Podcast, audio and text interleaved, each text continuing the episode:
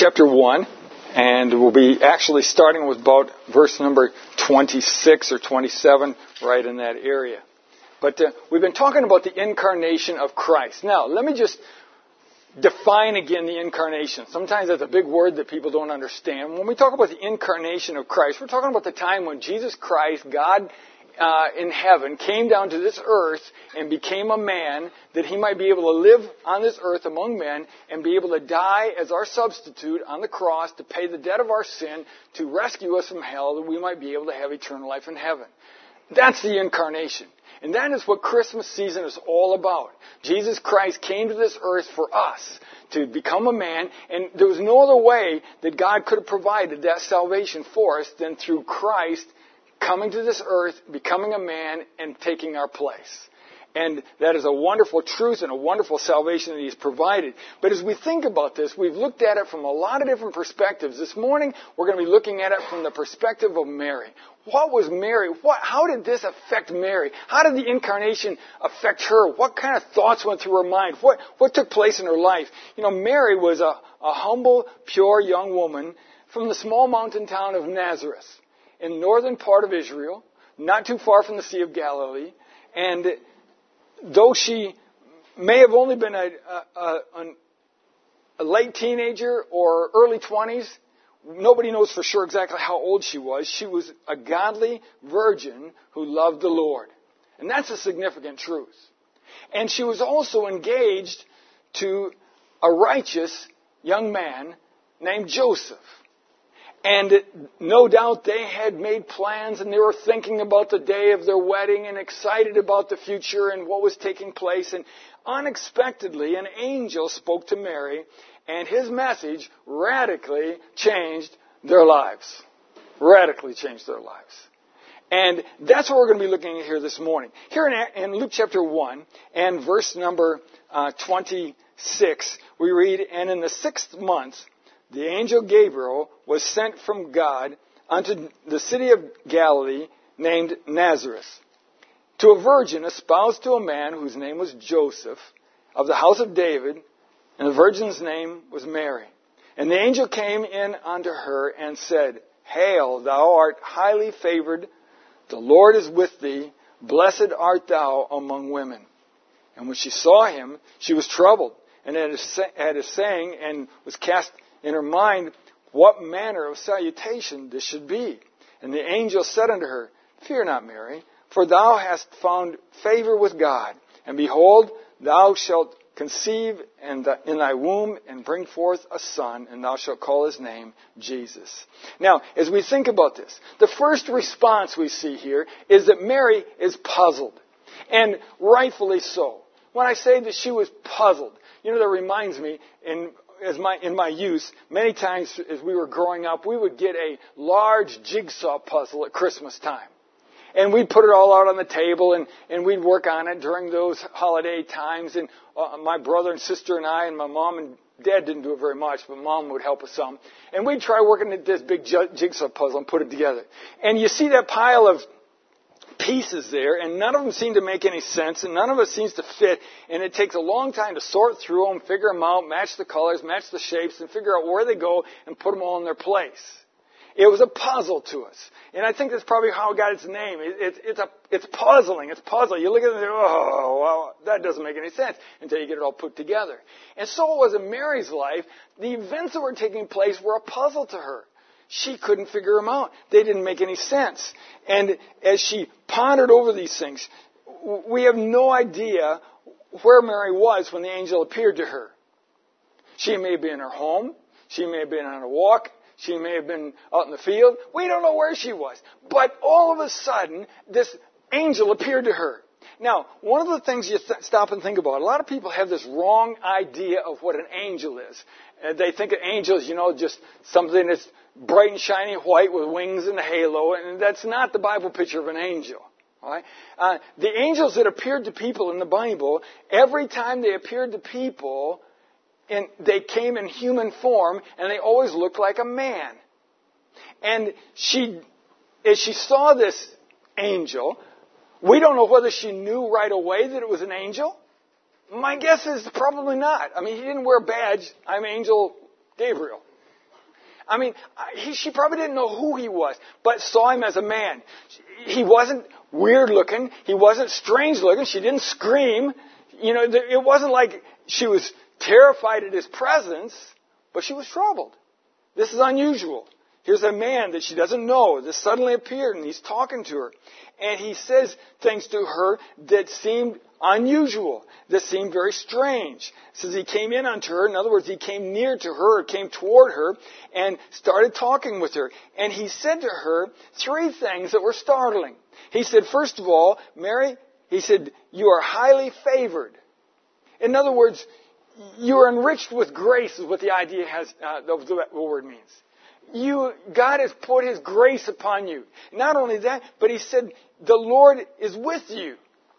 And He said that you will be blessed of the Lord. And so three things here that, that startled her. There were startling news to her that she was favored or had God's grace and that she was, uh, that the Lord was with her and that God was going to bless her. And, you know, you stop and put yourself in her own situation. Single young girl, planning marriage, and all of a sudden this unknown man stands in front of you and gives you this kind of a message. It was puzzling to her. She's thinking, what is going on? What's he talking about? This is unusual. This is strange. And she was pondering over that. You know, I, I thought it was interesting that one commentator pointed out that the same three things that God said about Mary are things that are also true of those who know Christ as their Savior. If you know Christ your Savior, the, the, the scriptures tell us in Ephesians 1 6 that we are favored of the Lord. It tells us also that the Lord is with us in Matthew chapter 28 and verse 20, and that we are blessed of the Lord in Ephesians 1 3. And so, we have the same blessings that were offered to Mary that day. But Mary puzzled over this and it was strange to her and she's thinking this doesn't make any sense. And it goes on and it says that she was troubled.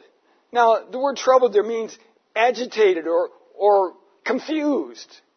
And she was wondering what's going on here. It says she was casting her mind. It's an old English way of just saying that she was deliberating all these things. She's, she's going over in her mind thinking, oh no, who is this guy? What's he talking about? What, what's going on? And she's pondering all these things in her mind, trying to figure it out, trying to sort it all out in her mind. And it's working through her mind. She's puzzled about these things and wondering what this unknown man is talking about. And then the angel calmed her fears and explained things in verses 30 and 31. He said, Fear not, Mary, for thou hast found favor with God. And behold, thou shalt conceive in thy womb and bring forth a son and shall call his name Jesus. Now he tells her what he came for. Now, one of the things that came, goes through my mind, and God doesn't give us an answer for it. Where in this little scenario did Mary figure out that this guy must be either a prophet or an angel? I don't know. But probably by the time he starts telling her these kind of things, she's thinking, all right, he must be a prophet. He must be something. Did she know he was an angel? I don't know. I don't know. But one thing for sure, she believed him and she understood that he was representing God and telling her things that God wanted her to know. And so as he spoke to her that day, uh, she, he calmed her fears, told her what he was talking about, but this really didn't calm her completely. Because remember, she's engaged to be married, she's pure, she's a virgin, and he says she's going to have a baby. Now that's got to be a bit riling for a young, pure woman like that. It's not the normal news she'd get, so she's puzzling over how this could possibly be. And then in verse number 34, she, she comes out and speaks to the angel, and, and Mary said unto him, the angel, How shall this be, seeing I know not a man? She said, How can it possibly be? You're telling me I'm going to have a baby, and this, this baby's going to be Jesus, and he's going to be the, the, uh, this, the Son of God, and I don't understand. How can this possibly be? And then the angel explained more to her and answered her puzzling question. Verse 35, and the angel answered and said unto her, The Holy Ghost shall come upon thee, and the power of the highest shall overshadow thee. Therefore also that holy thing which shall be born of thee shall be called the Son of God. Right now he tells her, you're going to receive you're, you're going to become pregnant and it's going to be a, an act of God. It's not an act of a man. You don't, you're still going to be a virgin and she's going to bear a child and it's going to be the Son of God. Now, she's, I think, grasping this. She's understanding what he's saying here. That her conception would be from God. And it would be the power of God that was involved. It would be supernatural. And it would be the God man that would live in her. That is unique. You know, the Jews for years had anticipated the coming of the Messiah. And exactly how much they understood about the coming of the Messiah or even understood how, who the Messiah was is debatable. We don't know how much they understood about that. Isaiah had prophesied quite a bit about the Messiah. Ezekiel talked some, some others have talked about the Messiah, but exactly how much they understood, but whether she was putting it together and saying, could it possibly be that that which is going to be born in me is the Messiah? Um, maybe she's understanding this. Maybe it's starting to make sense to her. And, and the angel knows because God has allowed him to, to understand her thinking. Verse number 36, the angel went on and he said, And behold, thy cousin Elizabeth, she hath also conceived its son in her old age. And this is the sixth month with her, who was called barren. For with God nothing shall be impossible. Now, why did he kind of add that little tidbit in there? Well, I think there's a couple of reasons. One of the reasons certainly was to give her assurance that God was able to do this miracle in her body that was just unbelievable. Because she knew, she knew Aunt Elizabeth, and she was an old, old lady. Far too old to have a child. And she knew that. And for the angel to say, Aunt Elizabeth is going to have a baby, and she's already six months pregnant, that was like, you're kidding. Really? Her? Old Aunt Elizabeth? And so, and then he goes on he says, with God nothing is impossible. So if Aunt Elizabeth, who is old and far too old to have a child, is able to have a baby and she's already six months pregnant, then this that I'm telling you is not so bizarre. You too are going to have a child. And this was giving her confidence and assurance and calming her heart. And then we see the wonderful words of Mary in verse number 38. And Mary said, Behold, the handmaid of the Lord, be it unto me according to thy word. And the angel departed from her. Mary didn't say, I don't believe this. This is far too crazy to believe. I can't believe that. that. No, she said, okay, I accept. I believe you. Be it unto me as you said. I accept it. And she went on, and the angel just disappeared. And so Mary was puzzled. These were puzzling times with Mary. And as it goes over in her mind, and we put ourselves back in her shoes, and in that culture, and in that setting, there in those, that mountain village, and in, in her whole, her purity and her godliness and her walk with God, and then to have this happen to her, and to realize that what the angel had said, and to think, I'm to have a baby, and it's going to be from God. This is going to be a miracle. And after pondering that for a few moments, no doubt she also started to think, wait a minute, this isn't going to be so easy after all.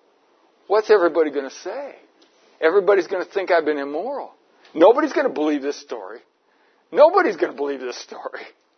Everybody's going to think that I've been immoral. And so what does she do immediately? It's interesting what she does. Look at verse number 40. And, uh, okay, let me see. It wasn't verse 40. Um, uh, oh, verse 39. And Mary rose in those days and went in unto the hill country with haste unto the city of Judah and entered into the house of Zacharias and saluted Elizabeth. All right, now Zacharias and Elizabeth lived down south in Israel, down to, uh, in, in, in the area of Hebron that was south of Jerusalem. And so she was up in the north, they were down in the south, so she just immediately makes plans to go down and visit Aunt Elizabeth. Now, why would she do that? Well, nobody knows for positive, but I can think of some good reasons. One was to tell some, she wanted somebody she could talk to about this that would understand. And certainly Aunt Elizabeth would be that one. Because Aunt Elizabeth is expecting a baby and she hasn't broadcasted that. We hadn't heard of that up here in the north. She hasn't told anybody about that yet. It's news to us. And now the angel tells her, so she goes down there to see Aunt Elizabeth, talk to her about it and say, Aunt Elizabeth, guess what? And she says, I know that you're having a baby. And, and I, and not only that, but let me tell you this. You're never going to believe this. You know? And she tells her story to Aunt Elizabeth. And so they are there in the southern part of Israel. And she excitedly tells her story to Elizabeth. And she explains what the angel had told her.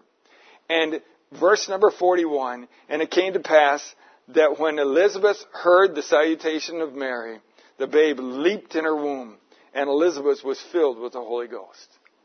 What a, what a verse! Elizabeth is six months pregnant with John the Baptist. And when Elizabeth heard Mary's story of what had just taken place, John the Baptist starts leaping in her womb. Six month old baby. Don't believe these people are trying to tell you that it's not alive until it's born. They're alive and they understand. They're, that's a, a, human being. And he was excited and, and thrilled and she was filled with the Spirit of God. And it was an exciting day. And so she tells Elizabeth the whole story, and Elizabeth is excited, and Elizabeth goes on to praise God. And verse number 43, in her praise, she says, from, uh, and whence is this to me that the mother of my Lord shall, should come to me? The mother of my Lord should come to me. And so she's excited about this. She understands that somehow that which is going to be born in, in Mary is from God.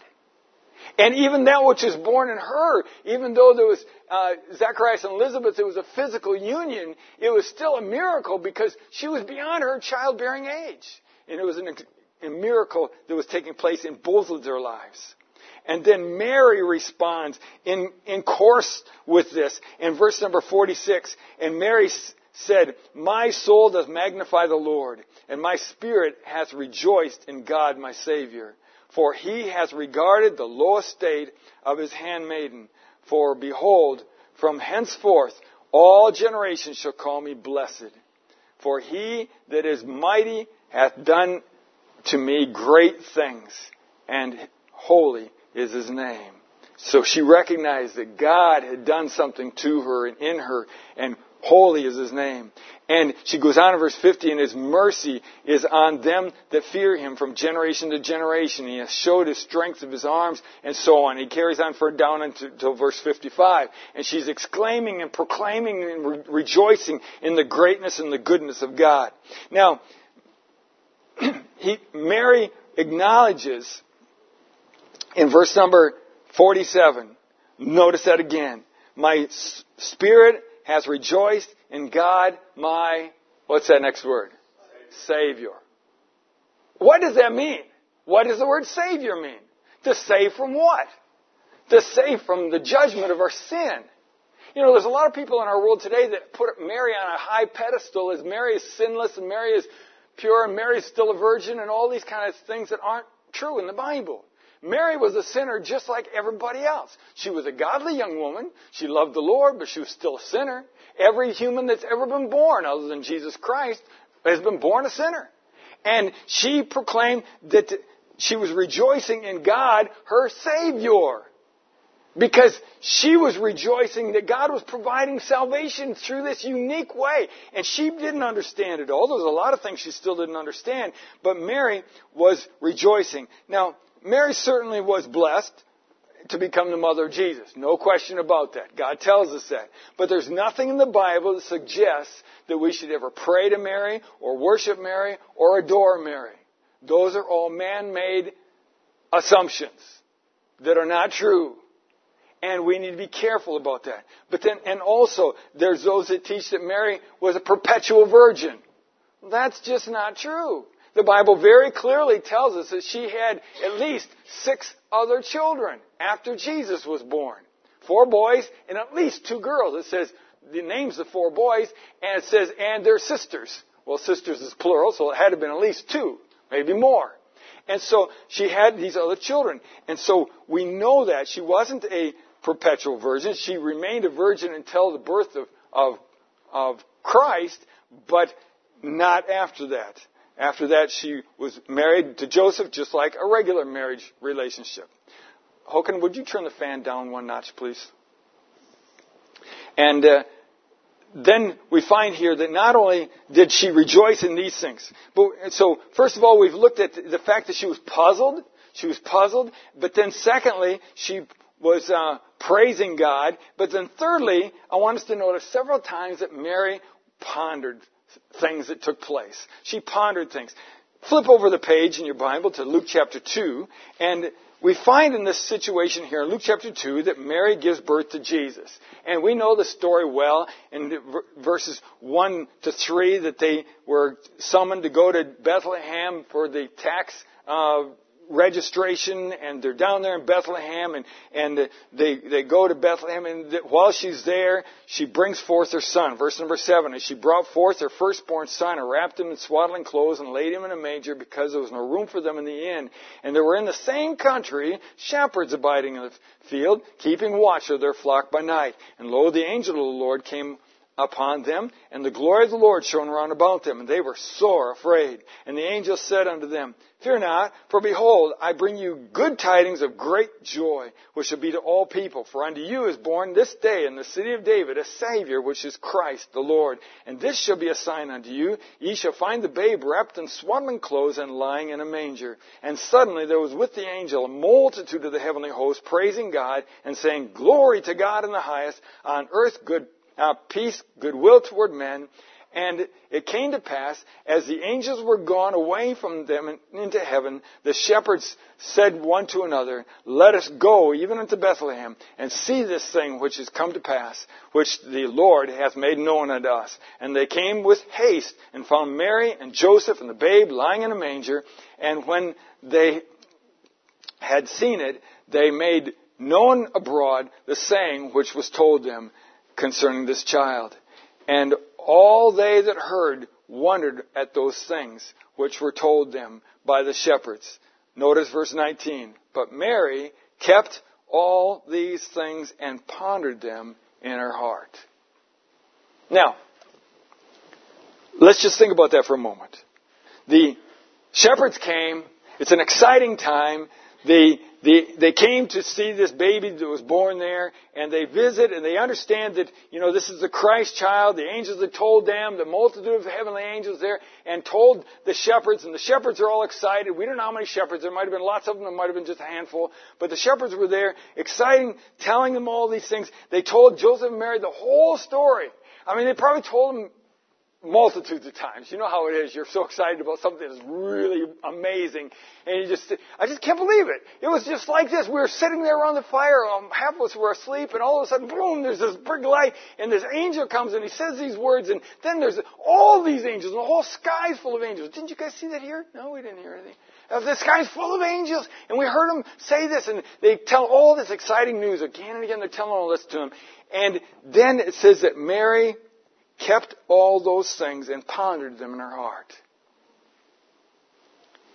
She's putting the puzzle pieces together. The angel had told her nine months earlier she's going to have a baby. Even though she was a virgin. And this is going to be the Son of God. And now these events take place. And they've carried on basically normally, I guess except for the shame of people harassing them about being immoral. They've carried on and now they've come to Jerusalem and it's been a hectic journey. I mean, you stop and think about it. You moms, you could probably sympathize better than us guys could. You know, she's nine months pregnant and got to travel for three days over the trails, perhaps riding a donkey, maybe walking, most of them walked, down to Jerusalem down or down to Bethlehem, sorry, to, to register for the taxation. And she gets down there and she says, oh, you know, I, I, I, I think it's going to be while we're here. And Joseph's probably thinking so too. But God had a plan that it was going to be there. And she gives birth to the babe. And the angels announce it to the shepherds, and there's all this excitement. And Mary's keep putting all these things in her mind. She's keeping them and pondering over them, thinking, oh, I, I, I was told this. Now the angels say this. It's the Son of God. He's Son of David, Christ the Lord. Exactly who is this baby? And what, what exactly is this? And how much Mary really fully grasped, we don't really understand. She knew something was unique. She knew something was mighty and powerful. She knew that she'd given birth to this baby and she'd never known a man prior to giving birth to that baby. She knew all that. But there's still things puzzling in her mind. And she's pondering over these things that are told her by the shepherds. And then we find a short time later, verse number 25, they, between verse 21 and, and 25 there, they, they had gone to, um, she had fulfilled her days of purification for having a male child that was usually about 40 days uh, of purification, and she's fulfilled those days. They've given Jesus his name. Uh, in, in verse 21, he was circumcised when he was eight days old, probably in the synagogue there at, at, at uh, Bethlehem. Nobody says exactly where, probably there. And so they've now uh, he's, they had to go to Jerusalem to make the sacrifice. They, anytime you'd have a child, you'd have to offer a sacrifice. And normally the sacrifice required was a lamb. But under certain situations when you were dirt poor, you could offer a couple of little birds. And so what do they offer? They offered the little birds. They didn't have anything. Joseph and Mary were poor. They were poor. And who knows the circumstances around this. You know, possibly in, in that kind of a culture, it's possible that Joseph, being a carpenter, maybe he was even having a hard time getting work because people were saying, "No, we're not going to hire you. We'll hire the other guy. You, you, you're immoral. You know, you got this baby coming. You, you say it wasn't yours, and and you know, you, it was before you got married, and now we'll we'll hire this other guy. Maybe that's why they were dirt poor. I don't know.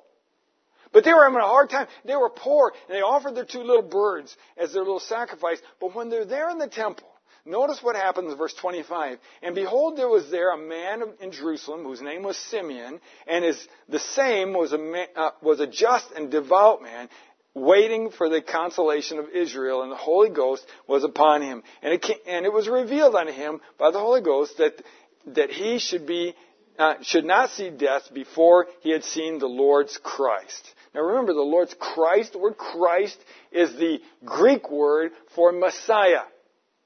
He said, You're going to see the Messiah before you die. And verse 27, and it came to pass that the Spirit, uh, by the Spirit, he came into the, by the Spirit into the temple, and when the, the parents brought in the child Jesus to do for him after this custom of the law, then he took him up in his arms and blessed God and said, verse 29, Lord, now lettest thou thy servant depart in peace, according to thy word. For mine eyes have seen thy salvation, which thou hast prepared before the face of all people, a light to lighten the Gentiles and the glory of thy people Israel. Notice verse 33. And Joseph and his mother marveled at those things which were spoken of him. Another puzzle piece. More marveling, more puzzling more wondering, more pondering over these things. Mary's putting these pieces together. First it's the angel that talked with her. Then it's the angels that spoke with the shepherds. And now it's these words from Simeon, this old ancient man that's in the temple. And he comes in out of the clear blue and walks right up to him and says, let me hold that baby. And then he pronounces over him this huge blessing. And Mary's pondering all these things, thinking, this is amazing what God is doing. This child of mine is, is God in human flesh. This is amazing. And so these are things are going over her mind and she's pondering all this.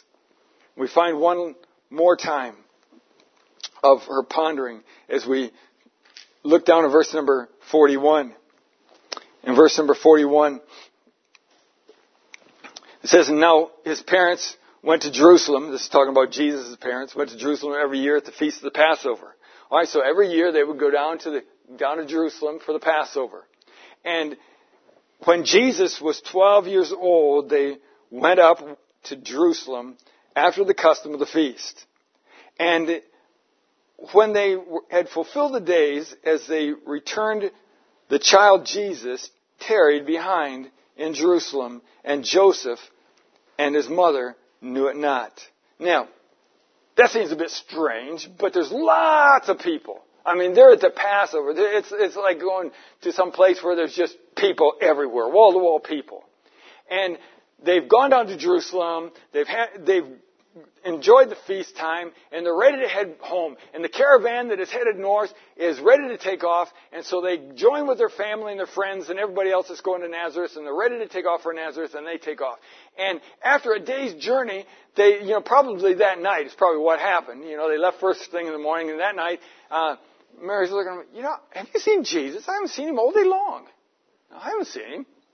Well, he must be with his friends. And they'd go look for, do you see Jesus? No, we haven't seen Jesus. Nobody's seen Jesus. They couldn't find him anywhere.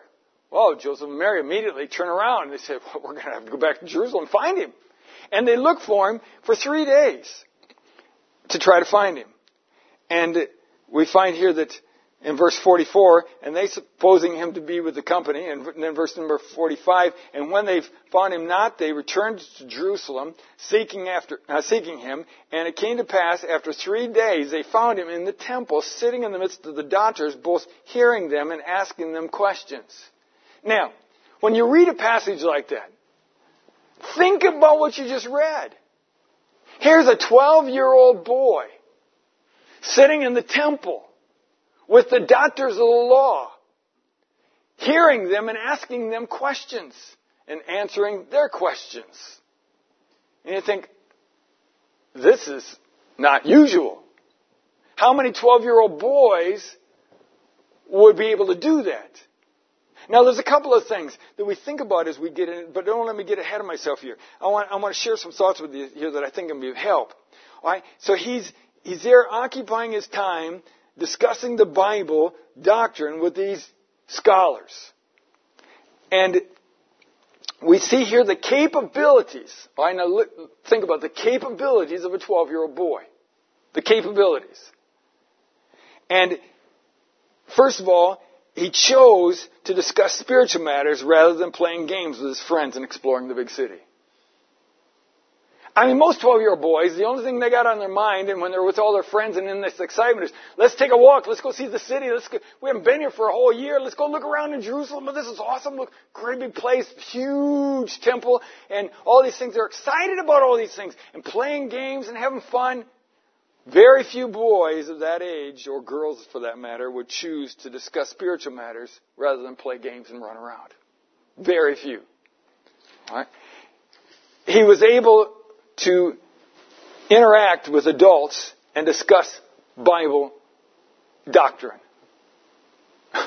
How many 12 year olds today could interact with an adult on a logical conversation and talk about Bible doctrine?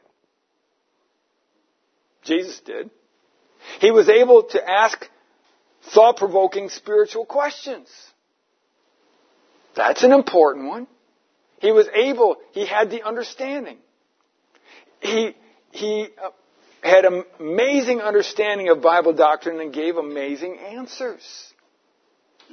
He was able to fend for himself even at night. I mean, think about this. He was gone at least three, maybe four days from his parents because the first night he probably they were he, they traveled all day and then they discovered he was gone. So whether that was one of the days they were searching for him or not, I don't know, but there was at least three, maybe four days where he spent the night by himself or found a place to sleep or something, but he took care of himself. Now, most 12 year boys, when it comes time for lunch, they, they, they don't know what to do. You know, I mean, I gotta find something to eat, you know. And, but Jesus was able to take care of himself. Now, we might think right away, well, what do you expect? You know, he was Jesus. He was the God man. So, I mean, we got to expect a lot out of him. Now, the, I, all right, we can give him credit for that. That is true. He was the God man. And perhaps he, because of that, had more abilities as a 12 year old than another 12 year old being. But one of the things that we can see is that these, these qualities that he had are not out of reach of a 12 year old young person. And yet, many times, we don't expect that from them. We expect them to be disinterested. We expect them to be rebellious. We expect them to not want to study the Bible. We expect them not to want to go to church. We expect them to do these things. But we're expecting wrong. We should be expecting them to want to do these things. We should be expecting them to have a desire for these things. Now, what this does for us is it helps us to realize that we have a huge mentoring task as parents. This is no small thing. You know, and, and you know, my boys are all grown now. It's too late for me. I can't turn the clock back and say, all right, now we're going to go back to when you're, you know, little boys and we're going to start over. I can't do that. But I can do one thing. I can challenge and encourage parents who still have them at home. And I can say, listen, do what you can. The time is limited. You're, you have a very limited number of years to, to instill a passion for God in the hearts of your children. And it doesn't happen automatically. It isn't just an, an automatic thing. It isn't going to happen without some desperate work involved. And once they leave home, the nurturing days are pretty much gone. They're pretty much gone. And so you have those few years while they're young. And I challenge you to devote yourself, if you have children at home, to devote yourself and make it a number one priority in your family to reach your children and put within them a passion for God. So that they would want to be able to study the things of God. And so that they would know so much about the Bible, even by the time they're 12, that they could sit down with an adult and have a, a decent conversation with that adult about spiritual matters. That's not beyond their capabilities. We need to strive for that. And remember, the one thing that you dare not forget, you get one chance.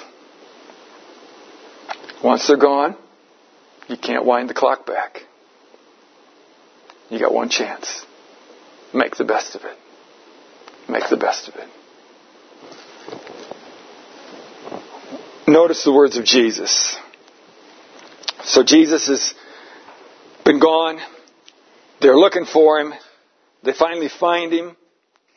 And when they finally find him here, we, we see here that verse 46, and it came to pass that after three days they found him in the temple sitting in the midst of the doctors, both hearing them and asking them questions, and all that heard him were astonished at his understanding and his answers. And when they saw him, they were amazed. That's his mom and dad, or mom and Joseph. And his mother said unto him, Son, why hast thou dealt with us? Thus dealt with us. Behold, thy father and I have sought thee sorrowing. She said, Why, why did you stay back late? Why didn't you tell us?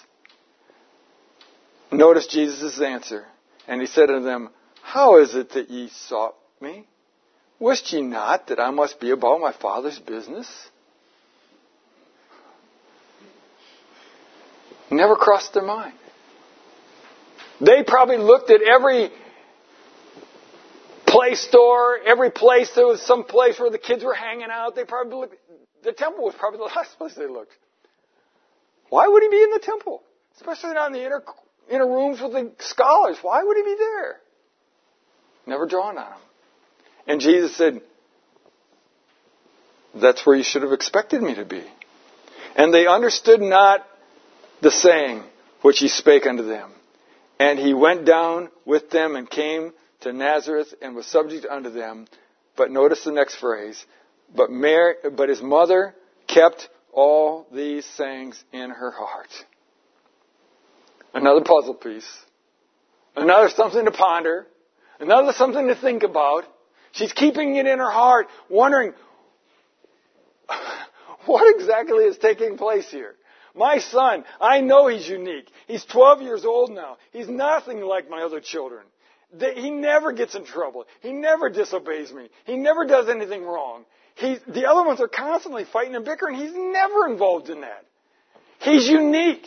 He's, there's no question about this. He loves the things of God. And she's pondering these things and thinking, you know, all these things are going through her mind. And it's puzzling to her and pondering over these things and going over it and over again as she ponders the mysteries of the sayings of her son. And as we draw this to a conclusion this morning, the incarnation of Christ from Mary's standpoint was an amazing part of her life. Here's just a young woman that's planning to get married. All is well. They're excited about the wedding day coming. And then all of a sudden she gets this news that she's going to be expecting a baby from God. And so we saw last week that Joseph, what did he do? As soon as he was convinced that that was true, he immediately stepped at their wedding day till this afternoon and got married right away, took her to himself, took care of her, met her needs, bore the shame with her that everybody accused them of, and met her needs and cared for her, their lives drastically changed at the incarnation of Christ. And Mary has all these things she's pondering in her heart, all these sayings, all these events, all these things that are taking place. She's puzzled at the angel's word. She praises God for the growth of the babe in her womb. She praises God for John the Baptist coming along. She praises God for these things and she's pondering these words of the shepherds, the words of Simeon, the words of the, her son, and all these things are going on in her mind. Now what have we learned from all this?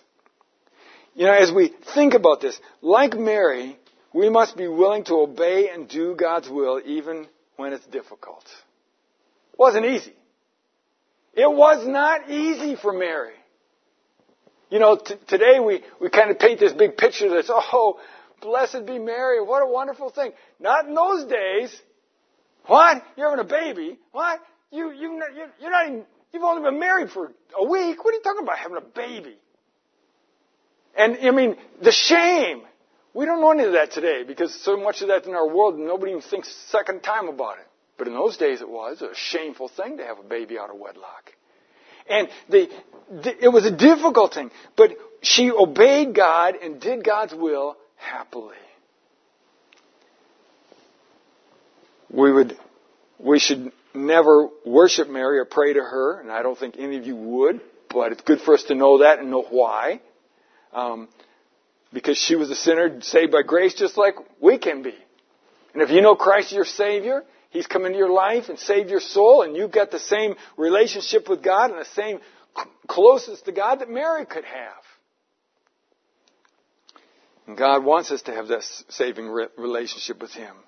And if you have children at home, parents, God places a great responsibility in your shoulders. Do your utmost best to bring those children to a close spiritual relationship with God as soon as you can throughout their years at home. Because you've only got one opportunity. And those years will fly by so fast. And once they're gone, you can't turn them back. I challenge you to make it a top priority to lead them to Christ. The verse that we read earlier, the words of the angels to the shepherds, in verse 11 of chapter 2, they said, For unto you is born this day in the city of David a Savior, which is Christ the Lord. A Savior. As we close this morning, the, the thought I want to leave you with is this. Christ came to this earth to be your Savior. He came to this earth to be able to die a death of a human, but the God man. To be able to pay a debt for me and for you that it would take us an eternity to pay for. He paid for it by his death on the cross and his resurrection from the dead. And he offers to us salvation. Have you received that salvation? Have, you received God's salvation that He offered to you? That's the whole purpose of Christmas. The whole purpose of the incarnation of Christ is to provide you and me with salvation from eternal judgment in hell. He offers it to you. Have you received it? And if you have not received it, I urge you to do so today. It's not difficult to receive. It is simply humbling ourselves and saying, God, I cannot save myself. I am a sinner. I do deserve to go to hell. And I believe Jesus died in my place.